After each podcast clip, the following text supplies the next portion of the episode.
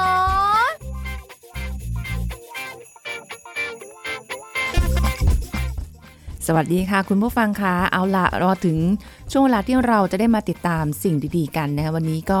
เป็นอีกสาระหนึ่งที่อยากให้คุณผู้ฟังได้ติดตามรับฟังกันเป็นเรื่องของการเลือกคู่ชีวิตค่ะอันนี้ในความคิดส่วนตัวนะคะมีความรู้สึกว่าเดี๋ยวนี้เลือกยากไม่รู้จะเลือกแบบไหนเมื่อก่อนอาจจะมีสเปคเยอะค่ะหนึ่ง สอง สาม สี่ ห้า หก เจ็ด แปดเดี๋ยวนี้ก็ลดทอนไปตามกาลเวลา เสียงอ่อยๆนะคะแต่ว่าวิธีการจะเลือกคู่ชีวิตที่คลิกเพื่อชีวิตคู่ที่ใช่เนี่ยเราจะมีวิธีการเลือกอย่างไรเดี๋ยววันนี้เราจะพูดคุยกับผู้ช่วยศาสตราจารย์ดรจันทร์วิภาดิโลกสัมพันธ์ผู้ทรงคุณวุฒิมหาวิทยาลัยราชภัฏบ้านสมเด็จเจ้าพระยาผู้เชี่ยวชาญด้านความสัมพันธ์และครอบครัวกันดีกว่านะคะสวัสดีค่ะอาจารย์จันทร์วิภาค่ะค่ะสวัสดีค่ะสวัสดีค่ะท่านผู้ฟังทุกท่านค่ะโหอาจารย์ค่ะดูแล้วในรายละเอียดต่างๆเหล่านี้เนี่ยนะคะเมื่อก่อนมีเยอะเดี๋ยวนี้เริ่มมีน้อยลงน้อยลงไปเรื่อยๆตามอายุจนตอนนี้รู้สึกว่าในการจะเลือกคู่ชีวิตเนี่ยค่ะไปบวชดีกว่าถ้าคุณสุรีพรจะแต่งงานเนี่ยคุณสุรีพรจะแต่งงานโดยมีเป้าหมายอย่างไรคะเช่นบางคู่เนี่ยเขาเน้นผลผลิตบางคู่เขาเน้นบันเทิงเดี๋ยวเดี๋ยวต้องมีเป้าหมายเหรอคะต้องมีเป้าหมายสิคะไม่อย่างนั้นทุกอย่างเนี่ยถ้าเราไม่ทำตามเป้าหมายของเราเนี่ยมันก็จะไม่ได้ในสิ่งที่เราคาดหวังไว้ถูกไหมคะอ่าและที่เรื่องเรื่องชีวิตคู่เนี่ยมันเป็นเรื่องที่เราจะต้องวางเป้าหมายคนเดียวไม่ได้เพราะมันบอกแล้วว่าเป็นชีวิตคู่ถูกไหมคะอันนี้ขอขอเกริ่นนำจากประสบการณ์ของจันทร์วิภาโดยตรงแล้วกันเดิมเนี่ยสมัยที่จันทร์วิภาทำงานอยู่คณะแพทยศาสตร์ศิริราชพยาบาลเนี่ยนะคะก็จะเน้นในเรื่องของการแก้ปัญหาให้กับคู่สมรสนะคะแต่พอทำไปทำไปทำไปแล้วเนี่ยเราเริ่มมีความรู้สึกว่ามันแก้ที่ปลายเหตุอะต้นเหตุเนี่ยมันก็คือการที่เราเลือกคู่ครองเนี่ยไม่โอเคทั้งนั้นเลยพอตอนหลังผันตัวเองมาเป็นครูเนี่ยจันทร์วิภาจึงเห็นจึงเน้นเรื่องนี้มากกับกับเด็กนะคะในเรื่องของการเลือกคู่ครองโดยเฉพาะในวัยที่เขากำลังอยู่ในวัยแสวงหาเนี่ยนะคะว่าจะให้ความสำคัญกับเรื่องนี้กับเขามากๆทั้งๆที่คนบางคนบอกว่าเอ้ยไปตั้งทำไมแต่ถ้าเราไม่ตั้งเราไม่เลือกนะคะพูดง่ายๆว่าขอโทษนะคะสัตว์จะจะจะมีคู่เนี่ยเดินจากนี่ไปปากซอยก็ได้ตั้งเยอะแล้วค่ะ นะคะแต่เราจะหาคนที่มาเป็นคู่ครองนะคะไม่ใช่คู่ควงไม่ใช่คู่ขานี่ก็ไหมคะคู่ครองเนี่ยมันก็คือจะต้องอยู่กันไปยาวนานสร้างครอบครัวร่วมกันนะคะเพราะนั้นถ้าเราเริ่มต้นถูกนั่นคือเลือกคู่ชีวิตถูกเนี่ยตามที่โบราณเขาบอกไว้อะเลือกคู่ผิดคิดจนตัวตายอะนะคะหรือเลือกปลูกเรือนผิดคิดจนเสาเรือนทลายอะไรอย่างเงี้ยที่คนมาพูดกันเล่นๆน่ะนะคะมันเป็นเรื่องจริงถ้าเป็นวัยรุ่นหรือว่ายังเป็นวัยละอ่อนอยู่เนี่ยยังพอได้มีเวลาเลือกแต่ถ้าอย่างแบบโอ้โหวัยอย่างสุริพรแล้วเนี่ยถ้าจะมาเลือกตอนนี้มันไม่ทันแล้วมันก็ยังได้อยู่นะคะเพราะว่าหลายคนเนี่ยเขามาตั้งต้นชีวิตกันจริงๆเนี่ยคุณสุริพรสังเกตสิคะว่าหลายคนเนี่ยที่รักกันหวือหวารักกันโอ้โหดูดดื่มแต่งงานได้ปีสองปีหย่ามอคาวยังไม่ทันดำเลยเพราะอะไรแต่มาเจอคู่แท้ๆที่อยู่กันยาวนานบางทีหลังจากตกพุ่มไม้ตกแม่ไม้แล้วจึงมาเจอคนที่ใช่มันเป็นเพราะอะไรล่ะคะถูกไหมคะแล้วมันก็ทำให้มันก็ส่วนหนึ่งพรหมลิขิตแต่จันทร์วิภาเป็นคนที่เชื่อมั่นในตัวเองว่าฉันว่ามันอยู่ที่เราลิขิตด้วยค่ะอ๋อนึกออกไหมคะว่าคนนี้เข้ามาในชีวิตเนี่ยถ้าฉันแต่งจะเกิดอะไรขึ้นถ้าฉันไม่แต่งกับคนนี้ชีวิตฉันจะเป็นยังไงนึกออกไหมคะทีนี้มันเกิดจากที่บางทีเนี่ยหนุ่มสาวของเราเนี่ยกลัวกลัวกลัวจะโสดนึกออกไหมคะอ่ากลัวจะโสดกลัวจะหาดีไม่ได้อีกเดี๋ยวไม่เดี๋ยวไม่เหมือนเพื่อนอ่าอะไรอย่างเงี้ยค่ะก็หาไปด้วยความอะไรขอใช้คำว่าลวกๆละกันขอให้มีคนอ่ามันก็แล้วก็บอกว่าเออลองอยู่ด้วยกันก่อนถ้าอยู่กันไม่ได้ก็หย่ากันอันนี้ ดูมันง่ายมันก็แล้วแต่แต่ละคนนะคะ แต่สำหรับจันวิภาจันวิภาไม่โอเค ถ้าจะแต่งงานเราก็ต้องคิดว่าเราจะไม่หย่านะนะคะเพราะนั้นควรจะเลือกให้ดีๆก่อนเพราะว่ายังไงก็ตามเนี่ยผลผลิตที่เกิดขึ้นหรือผลพลอยได้ที่เกิดขึ้นจากการแต่งงานเช่นลูกมันจะมีผลกระทบหมดนะคะเพราะฉะนั้นอยากจะให้เกณฑ์หลักๆเนี่ยไว้สักหกข้อแล้วก็เดี๋ยวจะแถมโทษค่ะสิ่งที่เราต้องพิจารณาเป็นหลักเนี่ยสักหกอย่างแล้วก็เกณฑ์ที่จะมาประกอบอีกนะคะเพราะฉะนั้น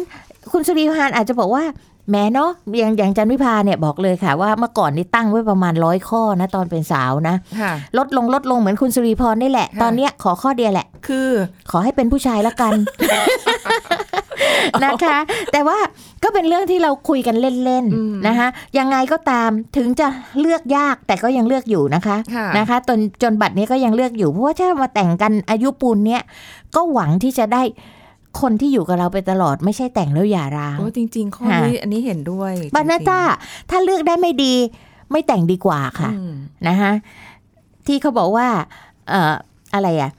ถ้าไม่ไม่ได้คนที่ดีเราก็ไม่ใช่คนที่ดีเราก็ไม่อัพไม่อยู่เป็นโสดดีกว่าแต่แม่ถามนิดนึงค่ะว่าระหว่างคนที่ดีกับคนที่ใช่คือดีแหละแต่ก็ยังไม่เชิงใช่แต่อันนี้ใช่แต่ก็ไม่ได้ดี ร้อยเปอร์เซ็นต์ ควรเลือกอะไรด้วยเนี่ยด้วยค่ะต้องพิจารณาด้วยเพราะบางคนเนี่ยเป็นคนรักที่ดีมากแต่บางคนเนี่ยเป็นสามีและพ่อที่เลวมากนะคะหลายคนจะใช้ความรักเป็นตัวตัดสินใช่ไหมคะคนเนี้ยอูมาแล้วหัวใจฉันเต้นตุมตุมตุมฉันรู้สึกรักเขาอะนะคะแต่เวลาจะแต่งงานจันวิภาอยากให้เลือกเลื่อนจากหัวใจขึ้นมาที่สมองสักเล็กน้อยใช้สมองคิดค่ะด้วยเหตุด้วยผลด้วยถ้าเราจะอยู่กับคนไปยาวๆอย่างที่บอกอะค่ะความรักมันคืออารมณ์บางทีอารมณ์มันรุนแรงเราจะไม่เคยลืมความรักครั้งแรกหรือความรักที่เรารักแบบตกหลุมรักครั้งแรกได้เลยสักคนเพราะมันเป็นความรักด้วยอารมณ์แต่ตอนความรักตอนช่วงนั้นเนี่ยมันมักจะเป็นหนุ่มสาวมันจะไม่ได้คิดหรอกค่ะว่าคนเนี้ยจะเลี้ยงเรารอดไหมเขาจะเรียนแล้วจบไปทำงานอะไรเขาจะเป็นใครรักเพราะเขาคือเขานะคะแต่พอเราจะแต่งงานเนี่ยเราต้องมีการพิจารณาก่อนว่าคนคนเนี้ยเหมาะไหมที่จะมาแต่งกับเราเอาง่ายๆละกันแค่สมมติว่าเรามีความหวังว่าเราตั้งเป้าหมายว่าครอบครัวของเราเนี่ยเราจะมีลูกเราจะมีบ้านมีอะไรแต่อีกฝ่ายหนึ่งไม่ใช่เขาเน้นบันเทิงอย่างที่ถามคุณสุริพรตอนแรกคือแต่งงานเพื่อความบันเทิงแต่ฉันไม่เน้นผลผลิตนะฉันจะไม่มีลูกเด็ดขาดแล้วไม่ได้คุยกันตอนต้นพอแต่งไปแล้วเป็นไงคะในสุดมันต้องหย่าร้างเพราะชีวิตมันไม่เหมือนคนละเป้าหมายในการแต่งงานเป็นมีเป้าหมายเนาะนะคะค่ะทีนี้เราลองมาดูเกณฑ์พิจารณาพิจารณาข้อแรกเลยขอให้พิจารณาเรื่องความสามารถในการเลี้ยงดูครอบครัวอย่าลืมนะคะว่าเดี๋ยวนี้ไม่ใช่ฝ่ายชายเป็นฝ่ายหาเงินฝ่ายเดียวฝ่ายหญิงก็เป็นฝ่ายที่หาเงินเข้าบ้านด้วยเนื่องจากเศรษฐกิจเนี่ยหาคนเดียวไม่พอละค่ะหลายปากหลายท้องเป็นประเด็นที่ในปัจจุบันต้องพิจารณาให้มากที่สุดเลยว่าเขาจะสามารถที่จะดูแลครอบครัวให้มีชีวิตรอดต่อไปได้ไหมนะคะเขาสามารถที่จะหาปัจจัยในการดำรงชีวิตนะคะให้มีที่อยู่อาศัยที่มั่นคงหรือหาสิ่งจำเป็นพื้นฐานอื่นๆในชีวิตมาได้ไหมนะคะซึ่งจะไม่ทำให้ครอบครัวนั้นตกอยู่ในภาวะฝืดเคืองหรือมั่นคงในอนาคตนะคะเพราะนั้นเป็นความสามารถเพราะนั้นหมดสมัยแล้วที่เดี๋ยวนี้จะมาหาผู้หญิงที่อยู่กับเหย้าเฝ้าเรือนถ้าอีกฝ่ายไม่ได้รวยล้นฟ้านึกออกไหมคะนะคะก็ต้องหาผู้หญิงที่ทำมาหากินนะคะหรือผู้ชายที่ทำมาหากินไม่ใช่ว่าวันๆนอนอยู่กับบ้านกระดิกเท้ารอให้เมียไปหาเงินให้อันนี้ถือว่าไม่มีความสามารถในการหาเรียกว่าอะไรเลี้ยงดูครอบครัวเลยอันนี้ก็ต้องพิจารณาเพราะว่าถ้าบางคนสัตว์แต่ว่าเอาผู้ชายหรือผู้หญิงแบบนี้ตัวเองก็จะต้องแบกรับหน้าที่ที่เหลือไปเนี่ยแล้วไหวไหมคะในสุดความเหนื่อยล้าความอะไรเข้ามามันก็เกิดความขัดแย้งเกิดความรุนแรงในครอบครัวก็หย่าร้างในที่สุดนะคะอย่างที่สองค่ะต้องพิจารณาเรื่องภูมิหลังก่อนแต่งงานภูมิหลังก่อนแต่งงานเนี่ยนะคะอาจจะโบราณที่ใช้คำว่ากำพืชเคยได้ยินไหมคะมันรวมทุกอย่างเลยอันนี้ก็ต้องดูใช่ค่ะเพราะว่ากว่าที่เราจะมาเจอกันเนี่ยต่างคนต่างผ่านชีวิตมามากมายนะคะแล้วก็สั่งสมประสบการณ์ในชีวิตมาทั้งบวกและลบนะคะจิตใจก็ถูกหล่อหลอมมาทั้งจากการเลี้ยงดูจากครอบครัวนะคะในเรื่องของการศึกษาสภาพสังคมที่แวดล้อมนะคะบางคนเนี่ยกลายเป็นคนที่ซับซ้อนมากนะคะแล้วก็ละเอียดอ่อนจนบางครั้งเนี่ยยังไม่เข้าใจตัวเองเลยและจะไม่ให้คู่สมรสเนี่ยเข้าใจได้ยังไงนะคะพออยู่ๆกันไปเนี่ยจะยิ่งรู้สึกว่า เอ๊ะตอนแรกเราแต่งงานเนี่ยเราก็รู้สึกว่าเราเข้าใจกันและกันจังเลยแต่พอแต่งไปแล้วบางคนมาบอกนะคะบอกว่าแต่งไปแล้วเหมือนอยู่ไปว่าอ่ะเหมือนคนแปลกหน้ายิ่งรู้จักเขาน้อยลงน้อยลงน้อยลงไปเรื่อยๆเลยไม่สามารถเข้าใจพฤติกรรมหรือความคิดหรือความต้องการหรือทัศนคติที่เขาแสดงออกมาได้เลยนะคะเพราะอะไรคะเพราะว่าเราไม่ได้ศึกษาถึงภูมิหลังของกันและกันนะคะพอมารู้ตัวตนของเขาอะว่าเขาเป็นยังไงอะมันก็กลายเป็นเหมือนคนแปลกหน้าแล้วก็ทำให้เราประหลาดใจงุนงงสงสัยตกใจเสียใจโกรธแล้วก็อื่นๆอีกเยอะแยะเลยนะคะบางคนบอกว่าแต่งไปแล้วออกลายเคยได้ยินไหมคะเคยได้ยินก็เพราะว่าอีตอนชอบกันเนี่ยมันก็จะทำตัวให้อีกฝ่ายหนึ่งหลงไหลทำให้ถูกใจแต่พออยู่ด้วยกันไปแล้วความเคยชินหรืออะไรต่างๆก็ทำให้ลายออกนะคะเผยธาตุแท้ของตัวเองออกมาอย่างนี้เป็นต้นนะคะอันที่สามค่ะต้องพิจารณาในเรื่องของความรักนะคะนั่นคือความถูกใจและความผูกพันเห็นไหมคะว่าเราไม่ใช่ไม่ใส่ใจความรักนะเราใส่ใจเพราะความรักคือเครื่องหล่อเลี้ยงใจโดยเฉพาะอย่างยิ่งเวลาที่เรามีความทุกข์ยากร่วมกันลำบากร่วมกันเนี่ยนะมันจะเห็นชัดเลยค่ะนะคะเพราะนั้นคนที่เริ่มต้นมาจากความที่ไม่รักกันเนี่ยจะเสียเปรียบคนที่เริ่มต้นจากการรักกันของคู่สมรสอะนะคะเพราะว่าคนที่รักกันเนี่ยอย่างน้อยก็มีช่วงชีวิตที่หวานชื่นร่วมกันมาสักระยะหนึ่งถูกไหมคะแล้วก็แม้จะไปไปแล้วมันจะไม่รักกันตลอดไปก็ตามแต่มันมีช่วงของความหวานชื่นนะคะเพราะฉะนั้นเนี่ยถ้าเราเริ่มต้นด้วยความรักแล้วเนี่ยแล้วรู้จักรักษาความรักให้มันยั่งยืนมันจะเป็นพลังนะคะให้เราต่อสู้กับอะไรต่ออะไรแล้วก็การอยู่ด้วยกันก็จะตลอดรอดฝั่งนะคะไม่ใช่ว่าไม่แคร์ความรักนะแต่แคร์ความรักแต่ขอให้ใช้สมองร่วมด้วยนะคะอันที่สี่ค่ะต้องพิจารณาพิจารณาลักษณะนิสัยของเขานะคะคนที่ตั้งใจว่าแต่งงานแล้วจะเปลี่ยนเขาให้ได้หรือฉันแต่งงานเดี๋ยวฉันจะเปลี่ยนเธอเองคิดผิดค่ะไม่มีใครเปลี่ยนนิสัยใครได้การแต่งงานไม่มีการเปลี่ยนเปลี่ยนนิสัยใครได้นอกจากว่าเจ้าตัวนั้นจะมุ่งมั่นที่จะเปลี่ยนเองด้วยความสมัครใจของเขานะคะและมองเห็นว่าเป็นปัญหาของตัวเขาเองเขาก็จะเปลี่ยนนะคะถ้าเขี้ยวเข็นให้เขาหรือเธอเปลี่ยนแปลงไปอย่างที่เราอยากให้เขาเป็นนะคะ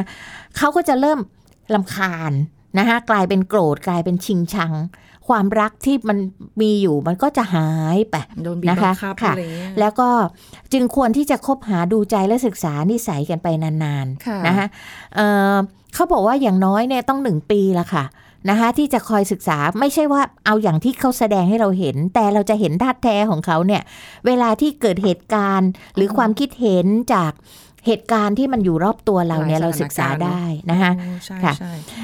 ขอย้อนไปนิดนึงว่าจากนิสัยเนี่ยย้อนไปที่ข้อภูมิหลังนิดนึงนะคะก็เราจะเห็นว่าภูมิหลังเนี่ยก็เป็นส่วนที่ทำไมโบราณก็บอกว่าต้องศึกษาถึงพ่อแม่ว่าครอบครัวเขาเป็นไงมาไงอันนี้จะทำให้เราเข้าใจได้มากขึ้นกับคนคนนั้นนะคะประเด็นที่ห้าค่ะต้องพิจารณาเรื่องญาติพี่น้องของคู่สมรสด้วยเหรอคะอ่านะคะเพราะเรารวมทั้งสภาพแวดล้อมของทั้งสองฝ่ายการแต่งงานของคนไทยไม่ใช่เรื่องของคนสองคนแต่เป็นเรื่องของโคตรสองโคตรอย่างที่บอกแล้วนะคะเราคุยกันเสมอเลยนะมันสำคัญมากค่ะเพราะการแต่งงานของเราเนี่ยนะคะชีวิตคู่เนี่ยพังเพราะญาติมาเยอะและนะคะเพราะฉะนั้นจึงควรจะมีเวลารู้จักกันเข้าใจนิสัยใจคอของญาติญาติโดยเฉพาะญาติที่มีอิทธิพลต่อต่อชีวิตคู่ของเรานะคะแล้วก็จะทำให้ชีวิตคู่อยู่ด้วยกันอย่างมีความสุขนะคะค่ะอันที่หกค่ะต้องพิจารณาถึงความต้องการอะไรในชีวิตคู่โกไงฮะที่พูดไว้ตอนแรกว่าเราต้องคุยกันนะว่าชีวิตคู่เนี่ยเช่นง่ายๆสองข้อนะเน้นบันเทิงหรือเน้นผลผลิตนะคะหรือเป้าหมายเดียวกันไหมหรือคำว่าแต่งงานของเขาเนี่ยมันมีเราอยู่ในแผนชีวิตของเขาด้วยไหมหลังจากนี้ถูกไหมคะบางคนเนี่ยคุยกันเป็นแฟนกันอย่างดีพอพูดถึงอนาคตเฮ้ยทำไมไม่มีเราอยู่ในนั้นวะพอถามปุ๊บอ๋อมีไงนึกออกไหมคะแปลกๆเพราะฉะนั้นเนี่ยควรจะให้ความสำคัญของความต้องการที่ต่างกันระหว่างคู่นะคะทั้งความต้องการพื้นฐานแล้วก็ระดับจิตใจด้วยหมายถึงความต้องการพื้นฐานเช่นที่อยู่อาศัยอะไรต่างๆเหล่านี้นะคะแล้วก็ระดับจิตใจว่าต้องการอะไรนะคะมีความต้องการอะไรอย่างไร นะคะพูดคุยกันจะให้เข้าใจให้ตรงกันและยอมรับความต้องการของกันและกันบางคนบางคนเนี่ยโอ้โหเลอเลิศเลยเพอร์เฟคมากเลยแต่ปรากฏว่าคุยเรื่องนี้กันแล้วมันไปคนละทิศเลยอะ นะคะแล้วก็เพื่อที่เราจะแต่งไปแล้วเนี่ยมันไม่ต้องมาขัดแย้งกันขุ่นข้องหมองใจกันและในที่สุดก็ต้องหย่าร้างกันนะคะความรักเพียวๆเนี่ยมันไม่ได้เห็นไหมคะเพราะมันต้องมาดูโดยเฉพาะเรื่องโกของการแต่งงานว่าต้องการอะไรกันแน่ค่ะฟังแล้วเห็นด้วยในหลายข้ออันนี้ก็เป็นเรื่องที่ต้องพิจารณาในหกข้อค่ะนะคะแต่ว่าในหกข้อนี้ยังไม่เพียงเท่านี้ค่ะจะต้องมีมีอีกเพิ่มเติมนะเดี๋ยวเราพักกันก่อนนะคะเดี๋ยวช่วงหน้ามาคุยกันต่อค่ะพักกันสักครู่แล้วกลับมาฟังกันต่อค่ะ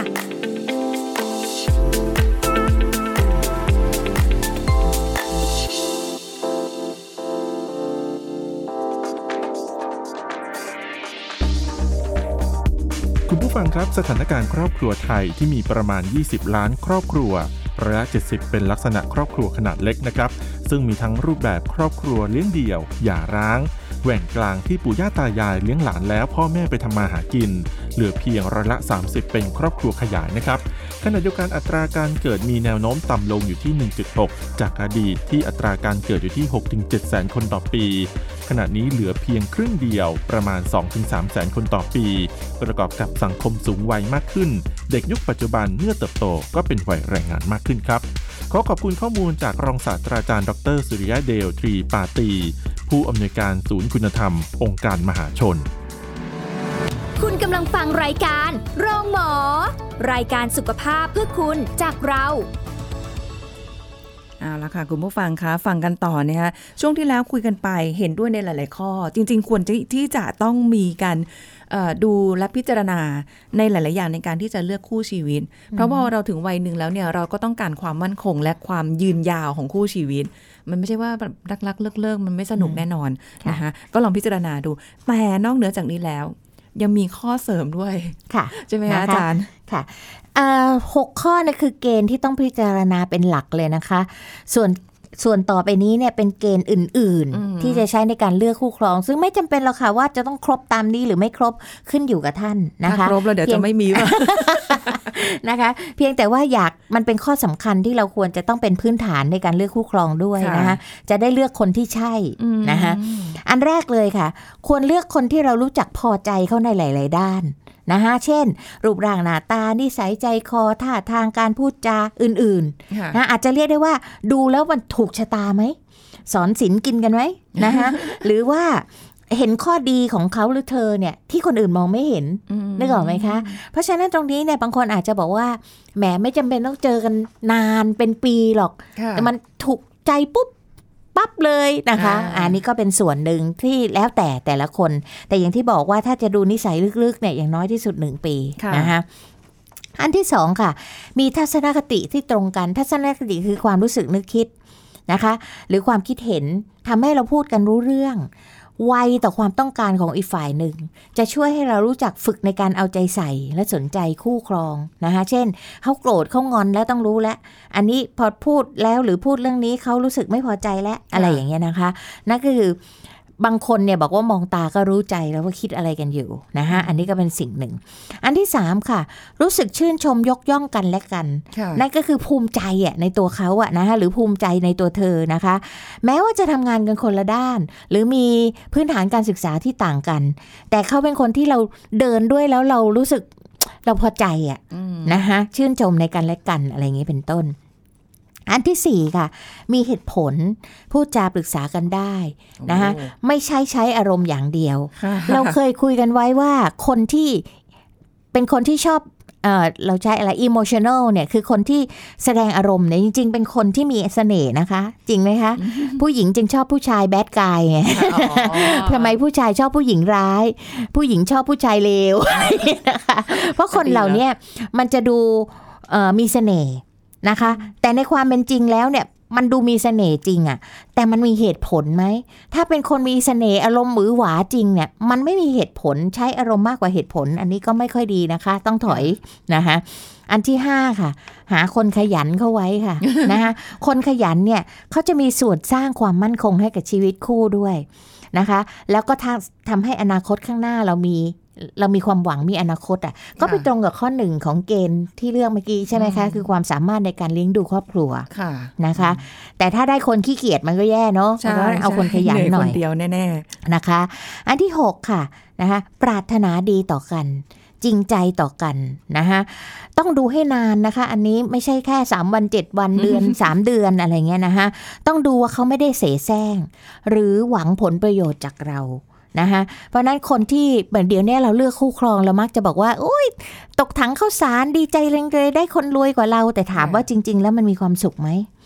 คนรวยเนี่ยมีความสุขไหมกับการที่จะหาแฟนเนี่ยคอยจะระแวงตลอดเวลาว่าเขาจะมาหวังผลประโยชน์จากฉันไหมเขาจะอะไรไหมใช่ไหมคะเพราะนั่นมันก็เป็นดาบสองคมที่เราจะต้องคิดดูให้ดีๆว่าคนที่เข้ามาหาเราเนี่ย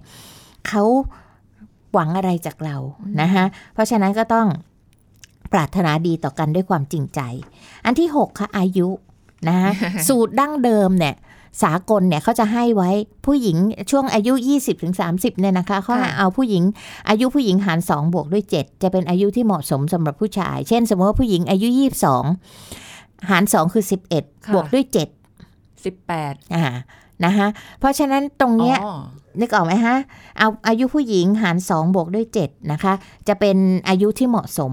แต่ทีเนี้ยเอ่อเพราะว่าในในความเป็นจริงทางทางสังคมเนี่ยนะคะเราพบว่าผู้ชายเนี่ยมักจะ maturity ช้ากว่าผู้หญิงคือมีความเป็นผู้ใหญ่น้อยกว่าผู้หญิงผู้หญิงจึงมักจะชอบผู้ชายที่อายุเยอะกว่านะคะเพราะว่าสังคมตะวันออกเนี่ยเราจะเป็นสังคมที่ผู้ชายเป็นฝ่ายนำนะคะหรือจะมีความรู้สึกว่าแม้อยากพึ่งพาอยากให้ปกป้องอ่ะนะคะแต่เดี๋ยวนี้เนี่ยเรื่องอายุมันก็ยังเป็นเกณฑ์ที่คนจะมาใช้พิจารณาประกอบแต่ก็ไม่ได้บอกเสมอไปว่าผู้หญิงแก่กว่าแล้วจะไม่มีความสุขนะคะหรืออายุที่ต่างจากรอบนี้ไปแล้วไม่มีความสุขก็ไม่ใช่มันอยู่ที่ทั้งคู่ปรับตัวเข้าหากันแต่อายุก็ยังเป็นส่วนสำคัญส่วนหนึ่งเช่นบางครั้งอะค่ะในเรื่องของเซ็กซ์ไดรฟ์หรือแรงขับทางเพศถ้ามันห่างกันเยอะๆเนี่ยฝ่ายหนึ่งมอดไปแล้วนึกออกไหมคะคือคือความต้องการเรื่องนี้มันลดน้อยถอยลงไปแล้วแต่อีกฝ่ายหนึ่งกำลังอยู่ในวัยที่ลุกโชนเนี่ยนะคะมันก็อาจจะทำให้เกิดปัญหาได้แล้วก็เกี่ยวกับเรื่องของความอดทนความพร้อมในหลายๆอย่างที่เราเรียกว่าวุฒิภาวะด้วยนะคะค่ะเกณฑ์ที่แปดค่ะสุขภาพกายค่ะนะคะก็ต้องดูให้แข็งแรงสุขภาพอนามัยดีโดยเฉพาะในเรื่องของการแต่งงานให้คิดถึงเรื่องทางเจเนติกด้วยคือโรคที่มากับพันธุกรรม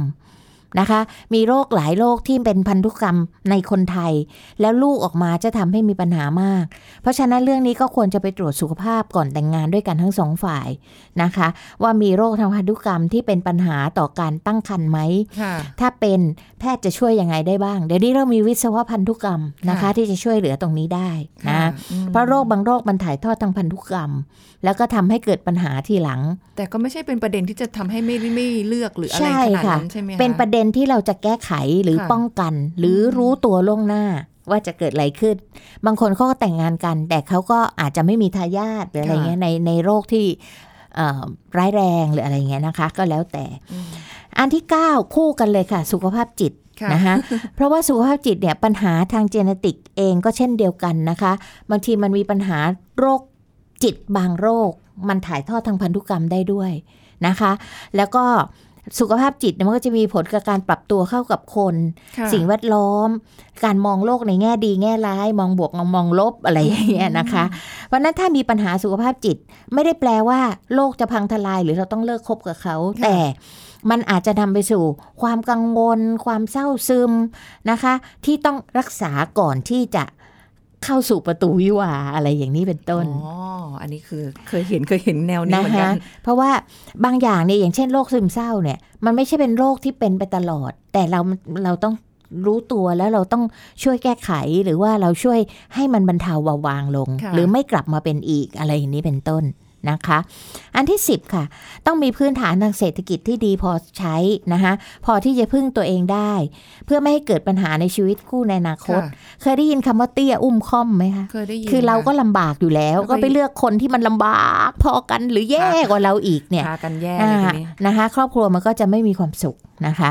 และประการสุดท้ายเลยนะคะความรักค่ะนะคะมีคนถามมาแล้วจะรู้ได้ไงว่ารักผู้ใหญ่เขาก็บอกไว้ว่ารู้ได้เมื่อเราพบคนที่ถูกใจนะคะเห็นไหมคะว่า